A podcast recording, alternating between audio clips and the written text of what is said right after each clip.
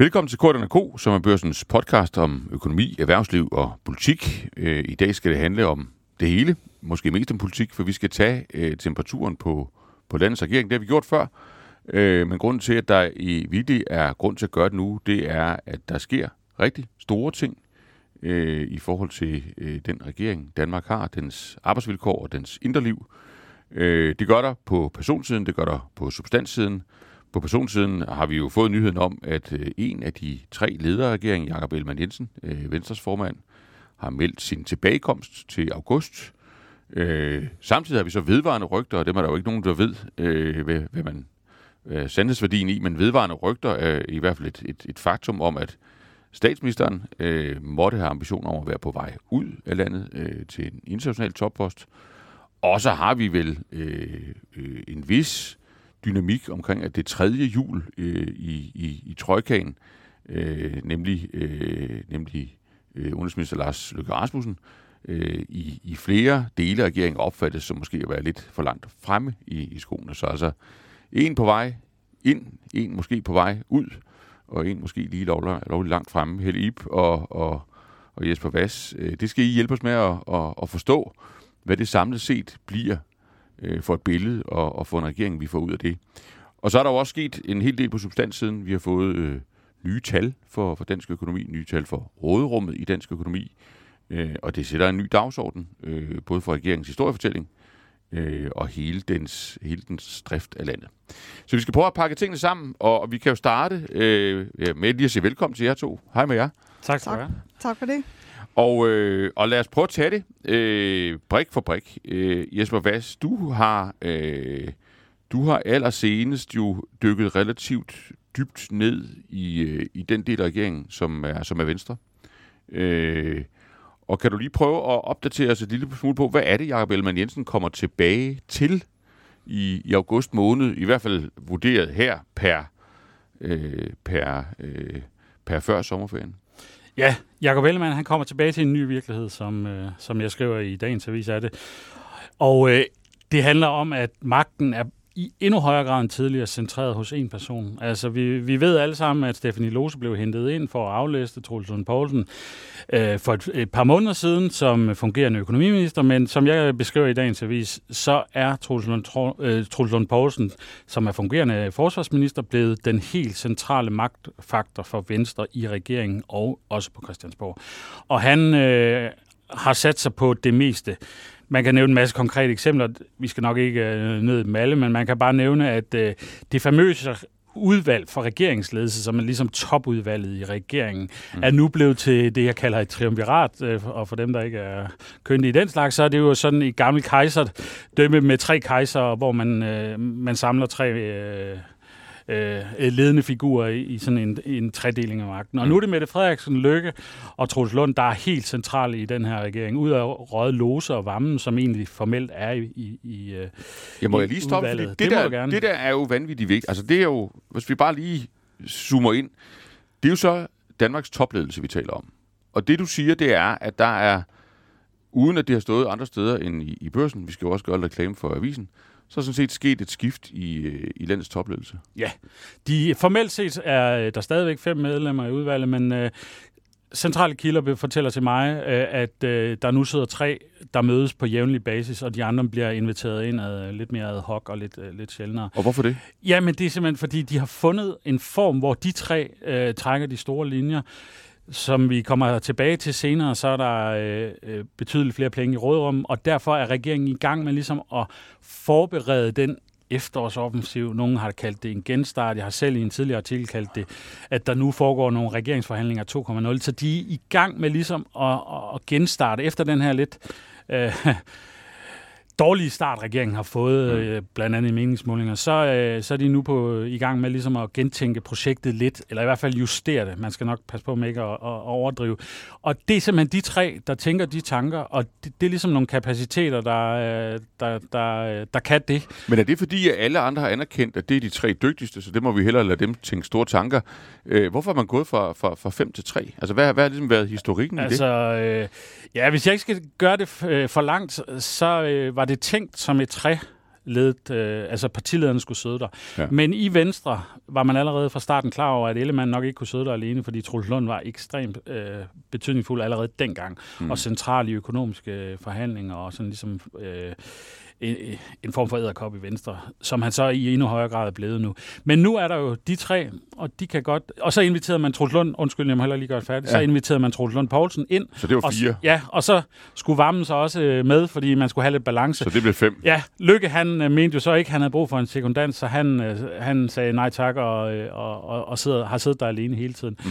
Og nu er de jo så tre, øh, som jeg tror tænker ens, og måske også øh, i samme hastighed og på mm. samme øh, niveau. Øh, hvis man må sige den slags. Mm. Øh, og de har bare fundet sammen på en anden måde end tidligere. Og så øh, er det jo ikke andre, der har sagt, at så kan I godt sidde der sammen. Så er det de tre, der siger det. Men, Fordi men, det er simpelthen dem, der bestemmer. Men det er jo da i hvert fald en, en vaskeægte øh, nyhed om, om landets topledelse. Men Helle hvis man så zoomer ind på, på Venstre og siger, okay, hvad betyder det så for forholdene i, i Venstre, ikke? Så kan man vel sige, jamen, at Troels Lund Poulsen har været stærk. Øh, jamen, det har han vel været længe. Øh, og, og så, så hvad er hvad er sådan for alvor nyt, eller, eller hvad, hvad er sådan, hvad er det for en situation, Jacob Ellemann kommer tilbage til, som er anderledes end den, han gik fra? Jamen for det første er det jo helt indlysende, at han skal generobre øh, sin plads i magtens centrum. Øh, han skal på en eller anden måde jo blive en lige så stærk spiller igen øh, som Troels Lund Poulsen, uanset øh, den formelle fordeling af kortene. Mm. Øh, og så skal han jo også øh, leve op til den øh, indlysende store udfordring, det er, at øh, Mette Frederiksen og Lars Løkke Rasmussen fra de to andre øh, regeringspartier er øh, enormt øh, dominerende i det her regeringssamarbejde. Så der er selvfølgelig noget i den der magtbalance, hvor man allerede fra, synes jeg, øh, regeringens etablering kunne mærke, at der var en eller anden ubalance simpelthen øh, måske ikke alene fordi, men i høj grad fordi vi med øh, Troels Lund Poulsen, Lars Løkke Rasmussen og Mette Frederiksen har at gøre med nogle meget, meget drevne, erfarne politikere, der virkelig formår at gribe magten, hvor de ser, den er. Så der er noget mm, øh, magtmæssigt hierarkisk, Jakob Ellemann skal kæmpe sig tilbage til. Og så er der selvfølgelig også øh, nogle øh, politiske udfordringer, men bare må sige er blevet større i en eller anden forstand. Fordi det kan godt være, øh, man kan sige, at det er enormt glædeligt øh, for dansk økonomi, at øh, at det har vist sig, at øh, de økonomiske strukturer var stærkere, end man havde øh, forudsat, at det går bedre med beskæftigelsen, og at det derfor er flere penge at bruge.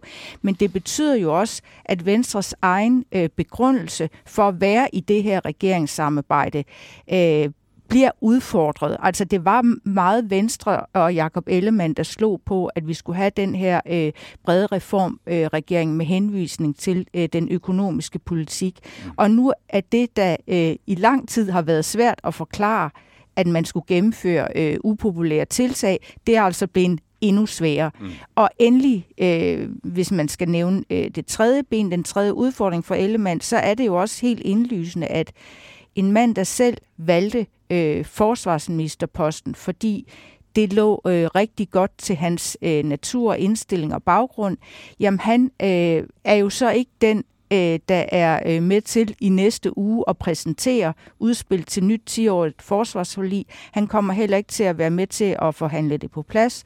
Øh, der skal ligge en rammeaftale, øh, er i hvert fald regeringens ambition øh, inden topmødet øh, i Vilnius, Vilnius i, øh, i juli. NATO. Så, ja, undskyld, NATO-topmødet øh, i, i starten af juli. Og så kan det godt være, at Ellemann kommer til, eller det ved vi jo, at det er det, der er planen at være med til at udmynde øh, en masse spændende elementer øh, i det her øh, kommende forsvarsforlig. Men han er og kan ikke være hovedkraften i det, der jo ellers er øh, det vigtigste område for ham. Men hvis vi lige, må, hvis vi lige runder Venstre af med, at jeg lige går, går, går hårdt til jer to, ikke? Altså, hvis man, hvis man nu læser andre aviser end børsen, så, og, og hvis man lytter til det, Venstre selv siger, så kan man jo godt få det indtryk, punkt 1, at Jacob Ellemann, han vil blive budt utrolig hjerteligt velkommen tilbage, fordi øh, man har jo hele tiden, hele vejen igennem sagt, at det var helt sikkert, at han kom tilbage, og det glædede man sig helt vildt øh, til.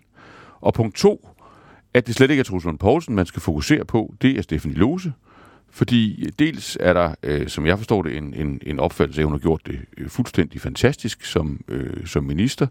Øh, og der er også en opfattelse af, at, øh, at skulle det så være sådan, at Jacob Ellemann af den ene eller den anden grund øh, ikke enten kunne eller ville øh, være formand og, og, og ret længe, ja, så er det fuldstændig oplagt, øh, at hun naturligvis må, må tage over. Måske næsten en ansøgning af, at det var der, det var der ganske mange, der godt kunne tænke sig gik, gik forholdsvis hurtigt. I prikker i virkeligheden hul i begge dele. Er det det, jeg hører jer sige? Ja, og øh, det, det, er jo det, er da heldigt. Ja, det, er jo, det, er, det er jo vigtigt at forstå, hvad ens kolleger skriver. Ja, og, og, og det er jo ikke, fordi øh, vi gerne vil det, men øh, det er jo selvfølgelig fordi, at jeg, jeg, jeg blandt andet har brugt noget tid på at tale med folk på Christiansborg, og der har været en diskrepans i forhold til det billede, man har fået af Øh, altså, Stephanie Lose er utrolig populær i baglandet, og Venstres topduo, Troels Lund og øh, Steffen Lose har været på krigsturné rundt i baglandet for ligesom at forklare situationen og fortælle om øh, målinger, og Jacobs, da Jakob var væk, og hvad skal der ske, og, og sådan ligesom sige, derfor er vi gået i regering med Mette Frederiksen og alt det der.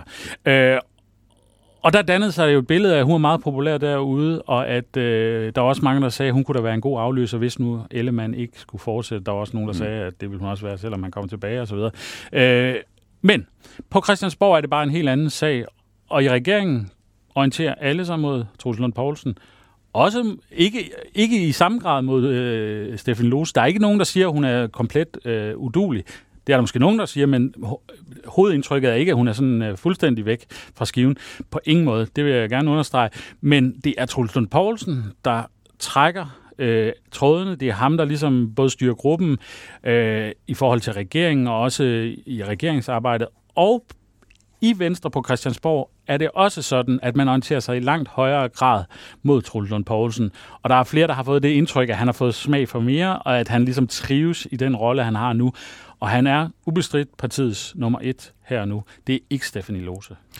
Men, men alligevel er der jo, Helib, en, en, altså blandt mange af dine kommentatorkolleger, en, altså, en opfattelse af, at hun i de her uger og, og måneder er trådt ind i sådan en, en form for politisk superliga øh, via, via sit virke som, som vikarierende øh, økonomiminister.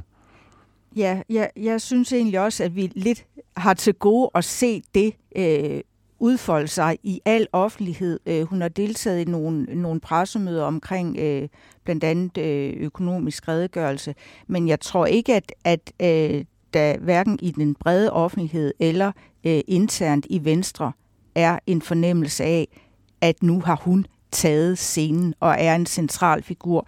Der må jeg sige, der deler jeg øh, øh, helt opfattelse øh, med, med Jesper, at det er øh, Truls Lund, der er den stærke mand. Men det, der jo sker i de her processer, som vi også har oplevet før i andre partier, når der er en vis usikkerhed om, kan formanden blive siddende, kan formanden finde på en dag at trække sig selv, for jeg tror bestemt ikke, at man skal forestille sig, at øh, der vil være nogle magtopgør, der pludselig kommer til at vælte Ellemann. Men lige så snart den der ånd er ude af flasken, og det kom den altså på et eller andet tidspunkt, da den her sygemelding havde varet øh, nogle måneder, så begynder der at komme små pip fra baglandet, og så begynder der at være øh, mennesker, der pludselig siger til citat, når Stephanie Lose gør det også helt fantastisk, og vi synes, at øh, hendes øh, i gåsøjne måske øh, anelse øh, kedelige upoppet attitude til politik, at det er en kæmpe fordel. Øh, lige så snart der kommer sådan nogle øh, indslag i den politiske debat eller i offentligheden, så kan det nogle gange begynde at gå lidt i selvsving, og så øh, orienterer pressen sig mod, jamen, er det så en mulighed, og er hun den nye stjerne? Jeg tror her nu, vi må sige, at øh, hvis Ellemann øh, skulle, skulle vælge øh, på et tidspunkt at sige, at han ikke vil øh, både være formand og forsvarsminister for eksempel, øh, så må det være øh, Truls Lund, der tager over, selvom jeg dog også må, må sparke ind, at jeg personligt har været, faktisk været i tvivl om, øh, hvorvidt manden han reelt ville det selv. Men det, der er et eller andet, øh, der tyder på, at han faktisk er øh, blevet rigtig, rigtig glad øh, for øh, den her position og det her regeringssamarbejde og det forhold, at han er øh, den tungeste nøglespiller i Venstre i øjeblikket. Så det er, den, det, er det arbejdsmiljø, øh, Jacob Ellemann Jensen vender tilbage til efter sommerferien, efter jeres øh, billede. Hvis vi så laver en... Ja, Jesper? Ja, og for at citere, øh, citere en central kilde, så er i Venstre, så er der en, der siger i den artikel, at øh, Ellemann får det svært, når han kommer tilbage. Og den siger meget. Den ja. siger meget sådan en sætning. Ja. Hvis vi så laver en, øh, en, en arbejdspladsvurdering øh, på, på, øh, på den næste, øh, det næste gruppeværelse, øh, eller den næste aktør i regeringen, den største, øh, statsministerpartiet, øh, Socialdemokratiet, øh, jamen så, øh, så er der jo vedvarende daglige skriverier øh, om, at Mette Frederiksen kunne være på vej ud af landet, væk fra statsministerposten, øh, mod en, øh, en toppost i NATO, eller, hvis jeg hører kilderne rigtigt, øh, Øh, noget andet i, i EU, hvis ikke, hvis ikke NATO kan lade sig gøre. Det kom der jo ekstra fut i, øh, da det øh, her for ganske nylig kom frem, at, at hun endelig får mulighed for at, at aflægge den amerikanske præsident et besøg i det hvide hus, øh, og det sker inden NATO-topmødet i juni i, i Vilnius. Jeg, med, med respekt for jer, øh, så tror jeg jo ikke, at I sådan har øh, tilstrækkeligt gode NATO-kilder, øh, eller kilder i Washington, eller hvor man ellers skal spørge til for alvor og, og kunne fortælle vores lyttere øh, præcis øh, om Mette Frederiksen har den der post i sin hulehånd, hvis hun ellers vil have den, eller, eller om det bare er ren snak. Men det vi jo godt kan vurdere, øh, det er, øh, jamen, hvad betyder den her udvikling for, for magtforholdene i Socialdemokratiet og for ja, for arbejdsmiljøet øh, i, i forhold til faktisk at, at lede landet? Altså, der går jo altid, når der er sådan nogle rygter, og det ved vi jo også fra dengang øh, Venstre øh, var, var præget en længere periode af rygter om, hvorvidt øh, Anders Fogh Rasmussen var på vej væk eller ej. Øh, og også øh, ja, i andre partier i tidens løb, så går, der, ja, så går der jo simpelthen rygter i gang om, jamen hvem skulle så blive afløseren? Øh, hvem, hvem har positioneret sig?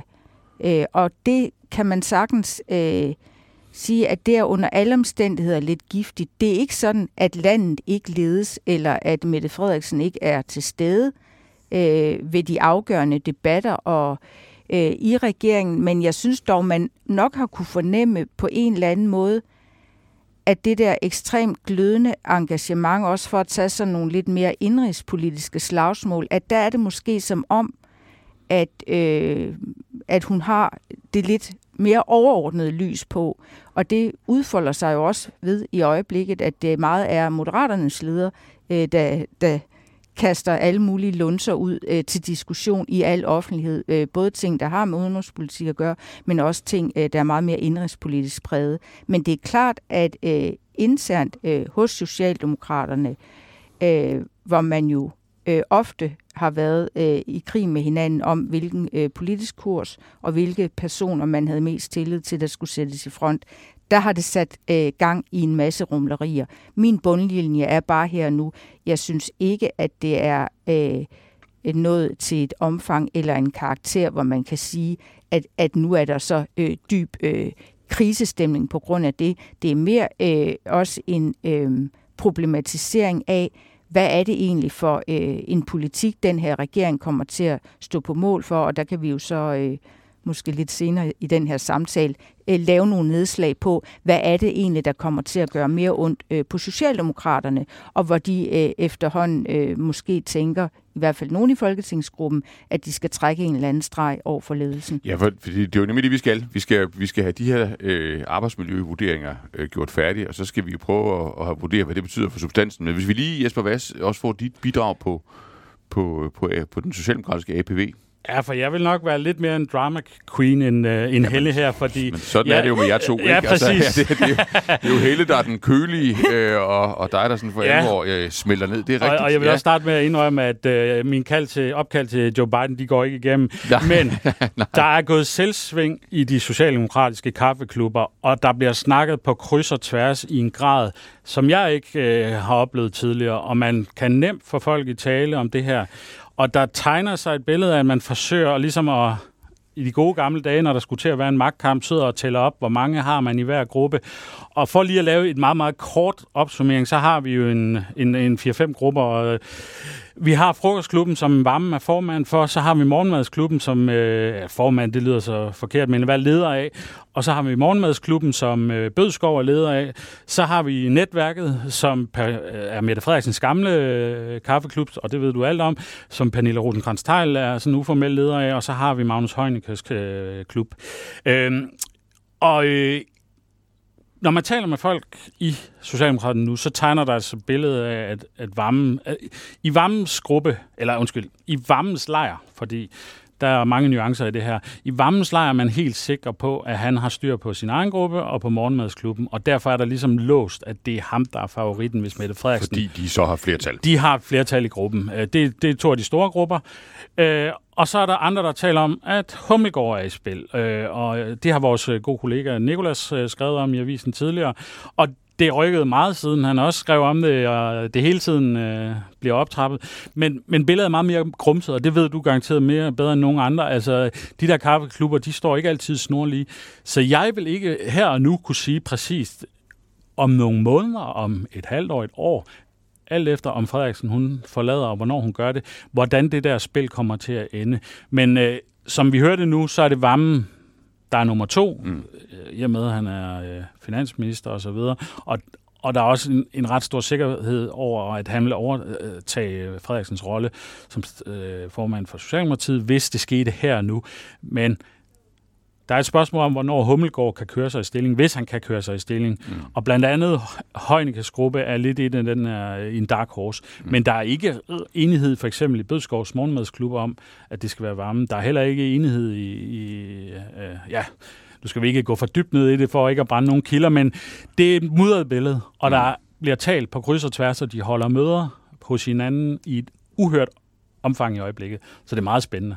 Men, men det, altså bare, hvis vi bare lige øh, tager en runde mere på det, man kan sige, det mudder, det grumse. Man kan i hvert fald konstatere, at de bruger meget psykisk energi på det her, som de så ikke bruger øh, på, på politisk sikkert. substans. Det er vel en, en konstatering, vi, vi kan være enige om. Og så, så synes jeg jo også med afsæt lidt i, i egne erfaringer, at der melder sig ud over den der øh, optælling, som så kan være svær at lave med, med, med sikkerhed, øh, så er det jo en konstatering. Det, at man alene, tæller, det, alene det, at man tæller, øh, betyder jo, at man, man er i en, en skærpet situation.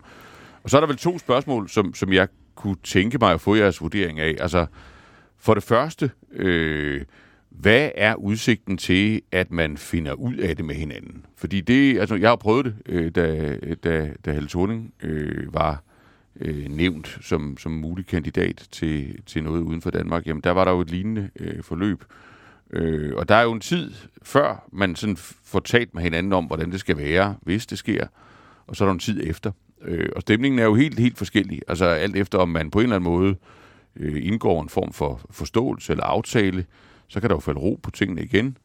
Øh, eller om man, man, man i virkeligheden har udsigt til, til noget, der kan blive åben krig, øh, helt hen til et sted, hvor man faktisk skal have en afstemning, øh, måske endda en uafstemning om, hvem der skal, hvem der skal lede foretagendet. Så det er mit ene spørgsmål. Altså, hvor tæt tror I, man er på øh, og, og grundlæggende sætte sig ned og finde ud af, at nu, nu gør vi det sådan, øh, og sådan alle kan være her.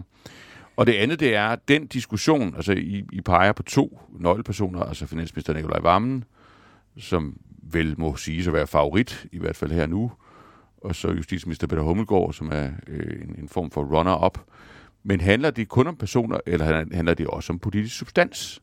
Så har det her, altså udover at, at, at vi som danskere selvfølgelig må have en vis nysgerrighed i forhold til, hvem, hvem der kunne være vores næste statsminister inden alt for lang tid øh, i, i, i det scenarie, så er der vel også nogle af os, der er interesseret i, hvilken politik, der bliver ført. Øh, og har det en betydning for, hvilken politik, der bliver ført, om det bliver den ene eller den anden, eller om de bliver enige med hinanden på en måde, der sådan ligger øh, ligevægtspunktet et andet sted, end vi har kendt øh, hidtil øh, for den her regering?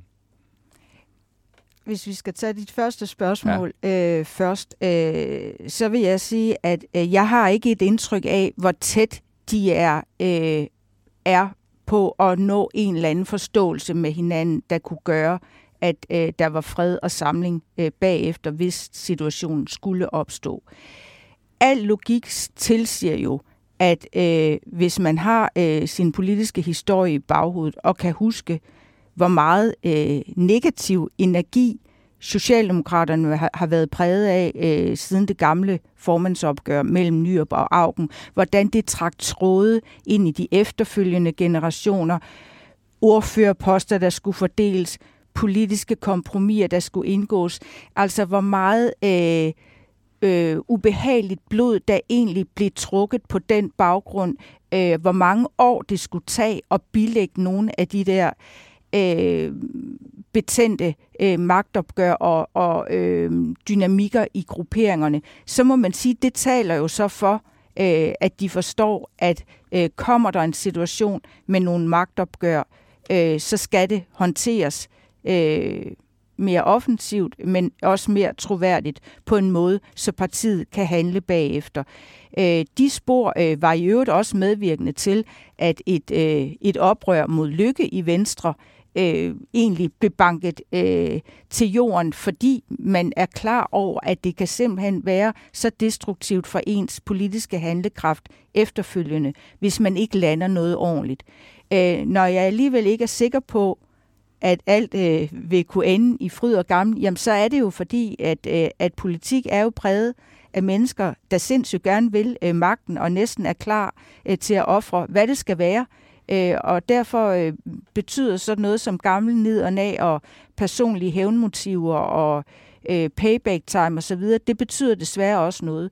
Øh, så jeg kan selvfølgelig ikke svare på her nu, hvordan det bliver. Jeg vil bare sige, at, øh, at hvis øh, Socialdemokraterne har deres eget øh, parti og position øh, i samfundet kær, så skal de nok tænke sig rigtig meget øh, om, øh, hvordan de håndterer efterfølgende, hvorvidt øh, en leder øh, får opbakning, øh, kan regne med fuldzonet opbakning fra en folketingsgruppe eller ej.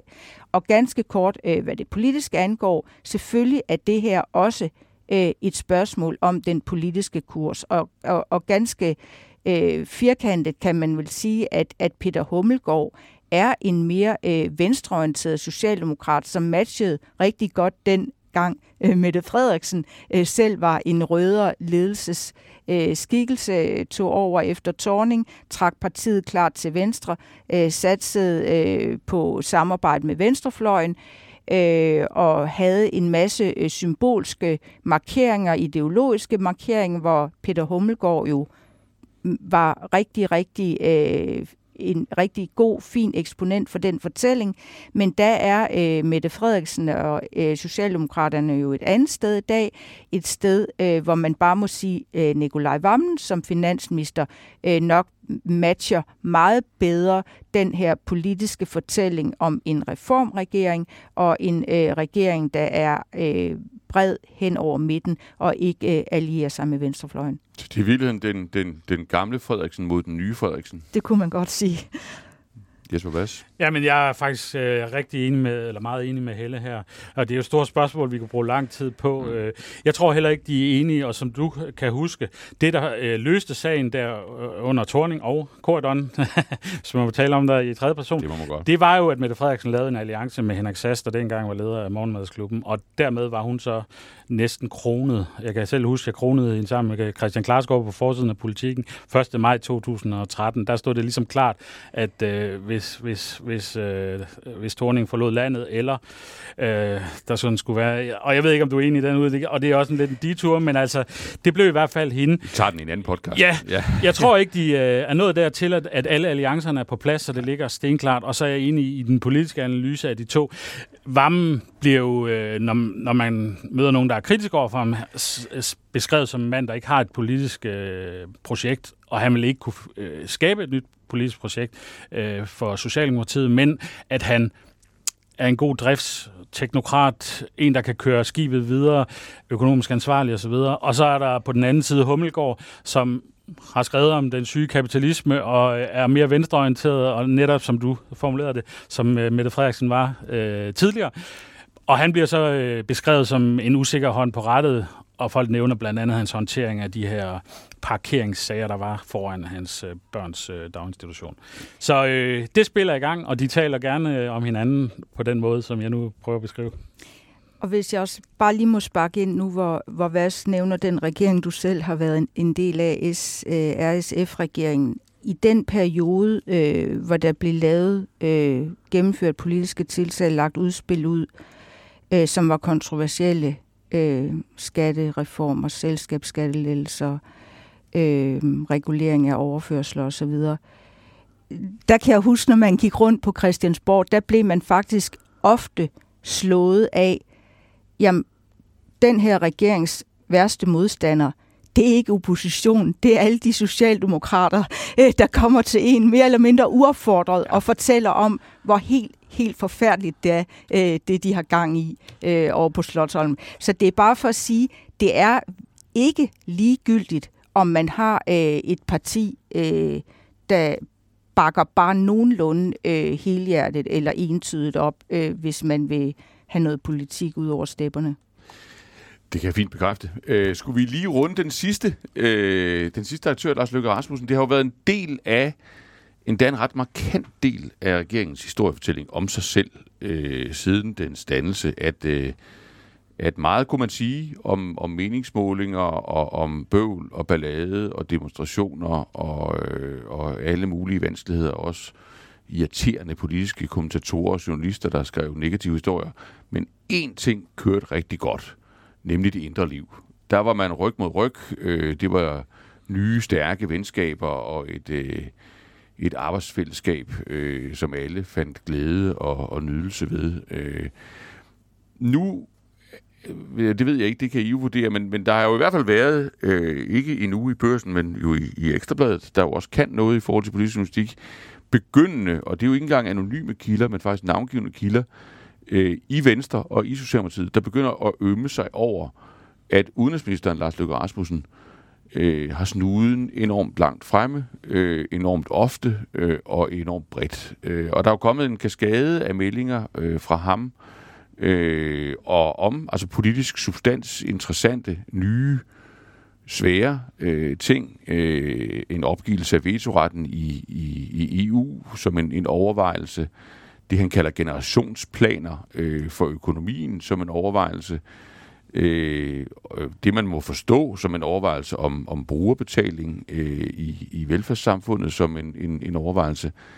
Hvordan læser I den dynamik? Altså, øh, er, er det bare sådan krusninger, øh, en, en, en, en, en ligegyldig ekstrablads afvielse øh, fra en, en normal, øh, som ellers er, som den er? Eller er det sådan en sprække, der så sådan begynder at, altså begynder at udvide sig, og som måske hænger sammen med de første ting, I analyserede? Altså en, en Lars Løkke Rasmussen, der måske helt ærligt er en, en lille smule utålmodig over, at, øh, at tingene ikke rigtig rykker, at de andre har travlt med at, at finde ud af, hvem de selv er, øh, og hvem der bestemmer, som stikker snuden langt frem, og så to store regeringspartier, der begynder at, at, at være bekymret over det og reagere negativt på det. Ja, altså jeg vil godt øh, svare først, øh, hvis det er okay, Eller? Ja. Øh, jeg er meget overbevist om, at jeg møder folk, der siger, at det er ved at blive et problem, og et for stort problem. Og nu redegør du jo selv for alle sagerne.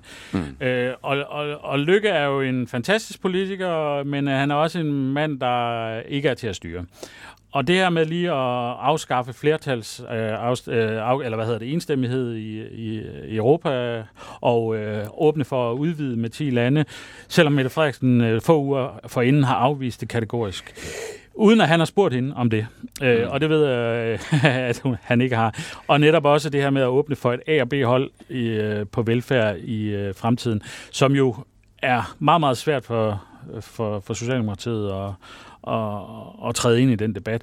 Og han gør det jo på et ret tidligt tidspunkt i debatterne, hvor, det, hvor der ikke ligesom er enighed i regeringstoppen, og hvor man ikke har gjort så meget, meget store tanker om tingene, som jeg hørte i hvert fald. Øh, der er der en dyb frustration over, at han kan jo sige mange flere ting, fordi han ikke har en folketingsgruppe, som har en indgroet politisk retning, som de skal forsvare dag ud og dag ind, mens S og V jo øh, har nogle positioner, som de skal forsvare, og der er nogle ting, der, der ligesom øh, skærer, eller hvad hedder sådan noget, øh, generer dem, og det er simpelthen blevet så et stort problem, at de diskuterer det. Øh, hvordan får vi håndteret det? Øh, på et vist niveau. Mm. Det, det, det er et problem, og, og som jeg også selv siger, at man nu kan skrive om det i Ekstrabladet, og, og øh, det, det viser også, at nu, nu er det ved at nå dertil, at det, det begynder at blive kritisk. Men Lykke er jo også underfundet i, i, i mange af de tanker, han gør, at han lige siger noget, så går han lige lidt for langt, så trækker han det lidt tilbage og sådan noget. Så det står sådan lige og, og flimrer lidt, ikke? Ja. så han ikke kan blive fanget helt. Men der, der, der er en øh, frustration, og så er der også andre, der siger, åh, det er selvfølgelig, det er Lykke. Du, ham kan du ikke styre. Mm. Øh, så, så det begynder at tære, tror jeg, at jeg vil øh, ja, for, sige. Ja, fordi Halib, så en anden ting, jeg noterer mig i samme kategori, det er jo, at altså, det synes jeg jo altid er et krigstegn, øh, at, at man ikke længere øh, i partierne står fuldt ved den fælles politik. Ser vi for eksempel på forløbet omkring hjemtagelse af de her øh, børn og, og møder fra Syrien, jamen, så begynder man jo at høre en argumentation fra Socialdemokratiet om, at det, der er regeringspolitik, det er ikke Socialdemokratiets politik. Altså at det, at det man så har gjort, nemlig at tage alle undtagen øh, en, et barn og en mor øh, hjem, jamen det, øh, det har man gjort som en, en indrømmelse til, til Moderaterne, til Lars Løkke Rasmussen. Dermed indrømmer man jo, at han har magten i regeringen på det punkt. Men man får jo også på en eller anden måde distanceret sig fra en historiefortælling om, at det her det er et arbejdsfællesskab, ja. og de beslutninger, man har truffet, jamen dem står man fuldt og helt øh, indenfor hele vejen rundt. Igen, er det en krusning, eller er det sådan et, et strukturelt sygdomstegn? Jeg, jeg tror, øh, man også kan se det fra en helt anden vinkel, og det er, at de faktisk også stadigvæk er i gang med at finde en metode, mm øh, hvor med de ligesom kan rumme eller håndtere eller leve med de indbyrdes uenigheder. Personligt vil jeg selv synes, at når det drejer sig om sådan meget principielle holdninger, man har givet ud, udtryk for øh, før valget, at så vil det også være lettere utroværdigt, øh, hvis man... Øh, hvis man lader som om... Ja, ja, noget helt andet, ja. fordi der bliver truffet en beslutning. Det er klart, en regering kan kun have øh, en øh, beslutning. Og det er også fuldstændig rigtigt, eller en position, øh, som hvad siger, at øh, Lykke udtaler sig tit øh, så underfundigt, så han egentlig bare kaster noget ud til debat, uden at sige præcis, hvordan det skal ende, og også sige, at regeringen har ikke truffet en beslutning. Jeg synes selv, at det egentlig er lidt forfriskende, at man faktisk kan diskutere øh, nogle meget øh, kontroversielle emner eller temaer, der ofte jo ellers bliver banket til jorden i samme sekund, de bliver fremsat, fordi der er mange partier, der har en interesse i at lægge dem fuldstændig ned. Øh, folkepensionen, øh, EU, vetoret osv., brugerbetaling. Noget af det, vi ved i tidens løb, øh, har været øh, meget ømtåligt at diskutere. Men der er også en, en, et andet øh, element i det, og det er, at nu forstår man jo godt, hvis vi skruer tiden en, en måske øh, lidt mere end et halvt år tilbage, eller et år tilbage øh, sidste sommer, sensommer, da man så moderaterne voksede, og vi vidste lykke styret efter en bred regering, så forstår man jo godt, at der var øh, socialdemokrater, og sådan set også venstrefolk, der dengang sagde, øh, jamen kommer der nogle, øh, øh, nogle konstellationer, øh, hvor lykke får det afgørende ord, jamen så vil vi prøve måske at lave noget udenom moderaterne, mm. fordi de simpelthen var bange for, at han ville blive alt for dominerende mm. øh, i, i det her, øh, i en regeringskonstellation, men endte så med øh, af forskellige årsager ikke at kunne komme udenom øh, øh, tror jeg, man nok må konkludere, øh, og tage øh, moderaterne og lykke med i regeringen. Men nu ser vi så også, at han er en enormt dominerende skikkelse, og at øh, de andre partier, øh, og det er jo øh, både Venstre og Socialdemokraterne på hver sin måde, øh, har lidt svært ved at håndtere det, også fordi øh, Øh, de seneste tal her for, øh, for, for den opjusterede, øh, det opjusterede råderum faktisk gør det, betyder, at det gør endnu mere ondt øh, på Socialdemokraterne og skulle æde øh, for eksempel de kraftige forringelser af seniorpensionen, der er lagt op til. Øh, hvor det her reformspor, øh, som øh, jo i høj grad også er Lars Løkke Rasmussens idé, øh, jamen det er, øh, det bliver man simpelthen nødt til at, at lægge sig meget mere i selen, hvis man vil overbevise øh, om øh, både visdom i, men også stå fast øh, på at gennemføre det. Men skulle vi prøve at, at, at ende der? Altså, det er jo rigtigt, som I har indsydet et par gange, at øh, en, af, en af ugens mange store nyheder, øh, det var en opjustering øh, af det økonomiske rådrum. En del af opjusteringen, øh, jamen den, er jo, øh, den har man jo selv sørget for, i og med, at man, man får en gevinst ud af at afskaffe stor bededag. En anden del af opjusteringen, jamen det er fordi, man, man vurderer, at økonomien er stærkere, end man hidtil har vurderet. Man vurderer, at de reformer, man tidligere har gennemført, virker bedre, og at endnu flere, altså den strukturelle beskæftigelse, endnu menneske, flere mennesker kan, kan komme og være i arbejde, uden at inflationen behøver at stige af, af den grund. Og det gør så, at man opjusterer øh, rådrummet med, med 16 milliarder. Jeg har ikke nogen erindring om, at man nogensinde har lavet så stor en, en opjustering, og det bare så lytterne forstår det, det er 16 milliarder kroner er mange penge i forhold til, hvad man normalt har at, at rute med øh, i, i sådan dansk almindelig politisk øh, forhandling. Det er jo så blevet til et kæmpestort problem for regeringen, fordi øh, at, at der har jo været sådan et forløb her i den her uge, hvor, hvor sådan den almindelige vurdering og historiefortælling i pressen har været, at, at dermed er hele begrundelsen for regeringens dannelse, fortællingen om kriser, om nødvendighed, jamen den er, den er, den er nærmest til grin. Øh, hvordan håndterer de det? Altså, øh, hvad, hvad er... Kan I prøve at give os en vurdering af, hvad, når de har siddet og kigget på det der bjerg af penge, hvad, hvad er det så for nogle optioner, de, de, de vælger imellem i forhold til at ja, håndtere det vilkår? Og, og hvis jeg lige må bede til en nuance på mit spørgsmål, altså jeg, jeg kan jo godt personligt undre mig en lille smule over øh, deres indflyvning. Altså jeg vil sige, den her opjustering hørte jeg om før nytår. Det tror jeg også, I gjorde. Øh, måske ikke et præcist tal, men strømpilen. Øh, og det skulle da undre mig meget, hvis dem, der er ministre, ikke har fået de samme signaler. Og alligevel virker det som om, at de ikke er øh, specielt godt forberedte på faktisk at, øh, altså at, at gribe det vilkår og få lavet en, en historiefortælling, der, der matcher den situation.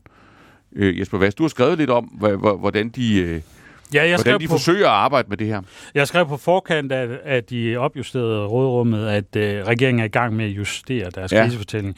Fordi øh, når jeg taler med kilder, så er de jo godt klar over, at øh, den toneart, øh, som den her regering blev født i, krisernes tid, tiderne er svære, recessionen tror, polykrise blev sådan et en modeord sidst, mm. sidste år, og det blev en, øh, sådan lidt øh, malplaceret her øh, mm. i foråret, fordi udsigterne for dansk økonomi konjunkturelt, på den kort, altså i, i forhold til på den korte bane, og strukturelt, som er råderumsberegningerne, er betydeligt bedre, end regeringen egentlig øh, havde fortælling til. Lad os mm. sige det på den måde, for jeg er enig i, at de, de, de har vidst det i ret lang tid.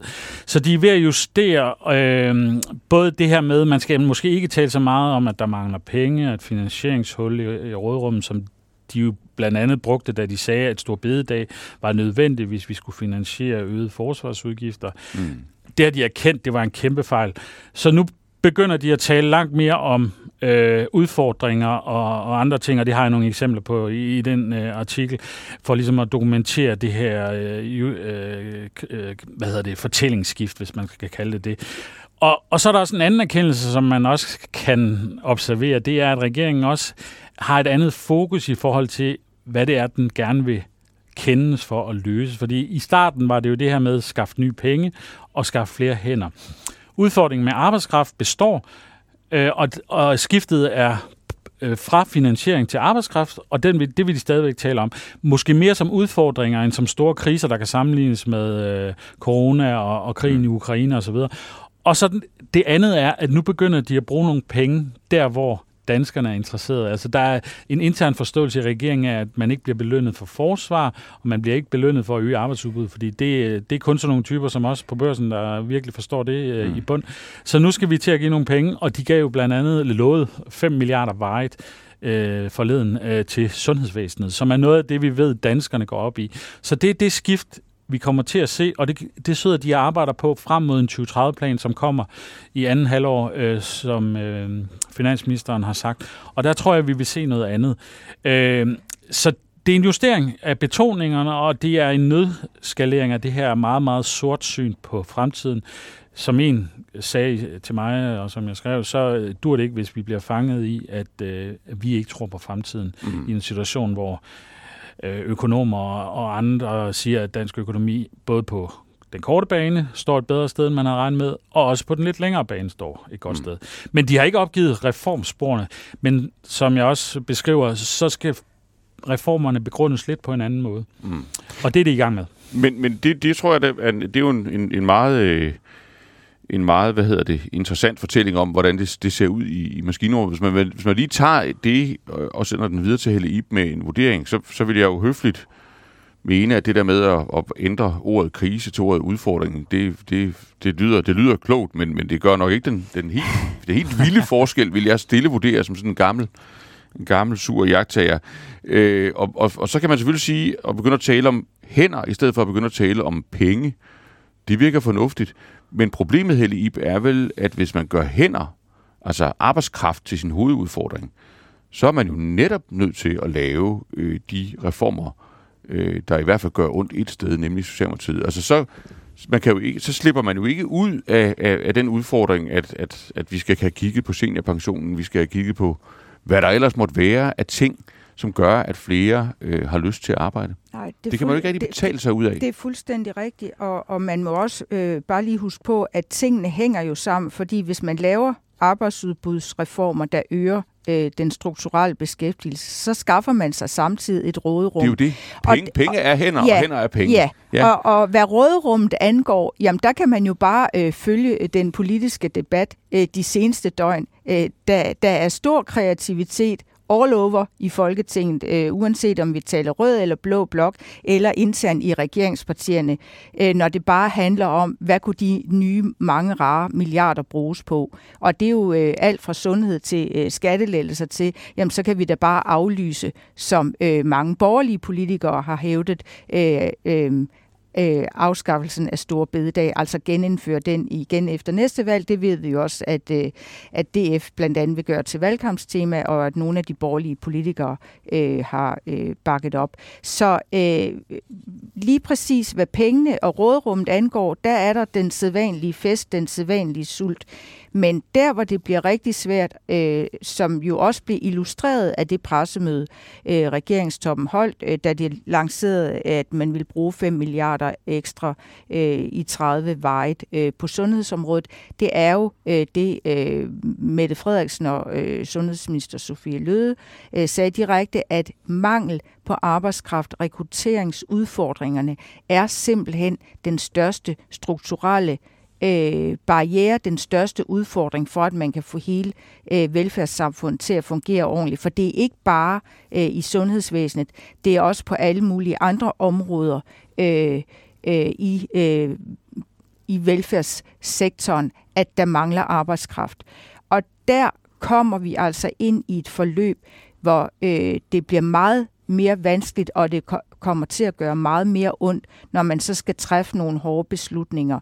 For eksempel i sundhedsvæsenet, øh, det der jo er ved at blive øh, belyst øh, i noget udvalgsarbejde, der kommer senere, øh, øh, som regeringen så vil spille ud med en øh, lønstrukturkomité, et spørgsmål om, øh, kan man presse øh, nogle mere fleksible faggrænser igennem, øh, minimere muligheden for at fastholde eller gå på deltid i stedet for fuldtid.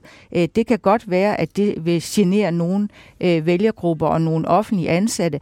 Og endelig er det også fuldstændig rigtigt, at øh, sådan en ordning som seniorpension, som jo er tiltænkt at skulle bidrage med noget arbejdsudbud, det bliver simpelthen sværere at trænge igennem med nu, eller få accept af øh, på venstrefløjen eller i den socialdemokratiske folketingsgruppe, øh, når der er så mange øh, penge, som der er. Øh, men det bliver der, hvor det kommer til at gøre ondt, og man kan bare dykke ned øh, i det her konvergensprogram, øh, Nikolaj Vammen har afleveret, som, som illustrerer øh, de forskellige tal og udfordringer, og så se, når vi kommer frem øh, til 2027, så er den her øh, seniorpension, som blev vedtaget af den sidste regering og bakket op øh, sidenhen af Socialdemokraterne, den er faktisk øh, efter 27 så populær, at den øh, overgår efterlønnen og Arne-pension til sammen. Mm. Og det siger jo bare lidt om, at der venter altså nogle sådan kontante opgør forude, hvis regeringen vil holde fast i det her reformspor og holde fast i det, der er blevet mantraet, og det er, at penge gør det ikke alene. Uden arbejdskraft, uden øh, tilstrækkelig antal øh, kvalificerede hænder, øh, så har vi altså et kæmpe problem. Og det kan heller ikke bare løses, ved man jo også godt i regeringen, med at poste en masse penge ekstra ud øh, til at øh, give øh, offentlige ansatte meget mere i løn, øh, fordi så har vi øh, problemet i forhold til ansatte i den private sektor. Præcis. Vi er meget enige om, at arbejdskraft er udfordringen, men jeg vil gerne knytte an til, når du siger, og du siger det også, Helle, øh, og det var dig, Bjørn, at den her mangel på arbejdskraft er ikke noget, man kan betale sig ud af. Jo, det kan man faktisk godt. Skattelettelser. Og lige i øjeblikket, så er jeg helt sikker på, at Troels Lund Poulsen sidder og hamrer i bordet for, at en del af de her rådrumsmilliarder bliver brugt på skattelettelser. På lidt skat på arbejde. Ja. Øh, ja. Mm. Øh, og det øh, vil jo gøre, at man ikke nødvendigvis skal lave de meget drakoniske besparelser, vil nogen sige, på seniorpension. Man kan måske gøre noget, der både gør danskerne lidt glade, og, og så samtidig øger arbejdsudbuddet. Og så en anden pointe, det er jo, at øh, Finansministeriets strukturøkonomer øh, opjusterede lige øh, den strukturelle beskæftigelse, altså øget arbejdsudbud med 30.000. Regeringen mm. har et mål om 45.000. Jeg er meget spændt på, om de fastholder det som en reformmål, og hvordan de vil komme derhen. Og der tror jeg ikke, fortællingen eller kortet er tegnet nu. Det er mm. det, de sidder og gør nu frem mod august, hvor den her regering skal genstarte. Jeg fornemmer, at de ikke er alle og jeg ved godt, der er nogen, der er mere reformmodige end andre i den regering, men de er ikke alle indstillet på, at det skal gøre lige så ondt, som øh, Stor der gjorde, øh, mm. angiveligt. Så øh, det er et kæmpe godt spørgsmål, hvor det ender, og om de begynder at købe sig til et arbejdsudbud, og om de stiller til tilfreds med Finansministeriets nye beregninger, eller om de virkelig træder den igennem. Det er åbent, og jeg glæder mig til at se, hvor vi ender. Så du laver lige en cliffhanger her, efter inden vi lukker, øh, lukker podcasten, om at, at, man, at der er en sti, som kunne være at købe arbejdsudbud med øget råderum ved at give skattelettelser på arbejde. Men man skal nok heller ikke være professor i politik for at, øh, for at vurdere, at, at det ideologisk øh, bliver svært ind i et socialdemokrati, der er jo der er i gang med at, at diskutere med sig selv, øh, hvor det ligger hen. Altså det, det bliver jo en, undskyld, det bliver selvfølgelig en blanding mellem velfærd og skattelettelser. Det er tydeligt. Mm. S og V og Moderaterne er enige om at bruge penge på, på sundhedsvæsenet. Mm. Men jeg tror ikke, at Venstre går med til at hælde rødrummet i pædagoger. Mm. Og de vil da kræve, vil jeg tro, og det siger de også, og nu må vi se, om de lykkes med det, de vil da kræve, at nogle af de penge bliver brugt som ekstra skattelettelser end den 5 milliarder store pakke, der ligger i regeringsgrundlaget. Og så kan jeg jo runde af ved at sige, at hvis nu ikke Sten Bukken havde været på barsel, men havde været med, så vil han sige, at det lyder alt sammen rigtig spændende, øh, men hvis man fyrer alle 16 milliarder kroner af i en fart, øh, jamen så får man for slappen finanspolitik og for høj inflation. Ja, det er i hvert fald et udstående, og det er, at det kan godt være, at man har kunne lave nogle øh, fremskrivninger nu frem til 30, hvor tingene ser bedre ud, øh, end man forestillede sig for bare et år siden. Men vi lever jo stadigvæk i en verden, hvor hvis man kigger rundt, jamen, øh, hvem kan svare på, hvornår den inflation bliver banket endelig i bund? Hvem kan svare på, hvordan øh, energikriserne øh, kan komme op igen? Hvordan øh, Ruslands krig øh, i Ukraine vil ende? Hvordan opgørende mellem USA øh, og Kina falder ud? Der er stadigvæk enormt mange ubekendte spørgsmål om prisen for den grønne omstilling, hvor regeringen har erkendt, at øh, det kan godt være, at det bliver faktisk lidt svært at fastholde, at vi når målsallene i 25. Der er så mange øh, meget, meget store ubekendte forude, øh, så øh, man skulle nok være meget, meget løsluppen af natur, øh, hvis man øh, tænkte, at så er det fint bare at sætte sig på hver eneste ekstra milliard, der på papiret er fundet nu.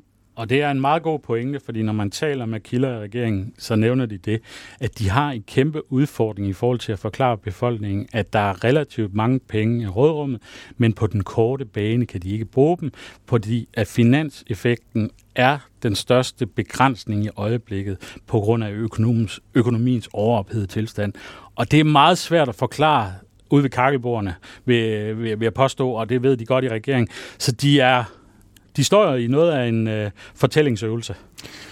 Tusind tak for, for, for jeres vurdering af det. Og det, det, I jo siger, det er, at, at når vi andre på et tidspunkt holder sommerferie, så skal vi sende regeringen en, en venlig tanke, øh, for så er de formentlig i gang med at redde alle de her tråde ud på en måde, der i øjeblikket ser måske lidt sammenfiltret ud.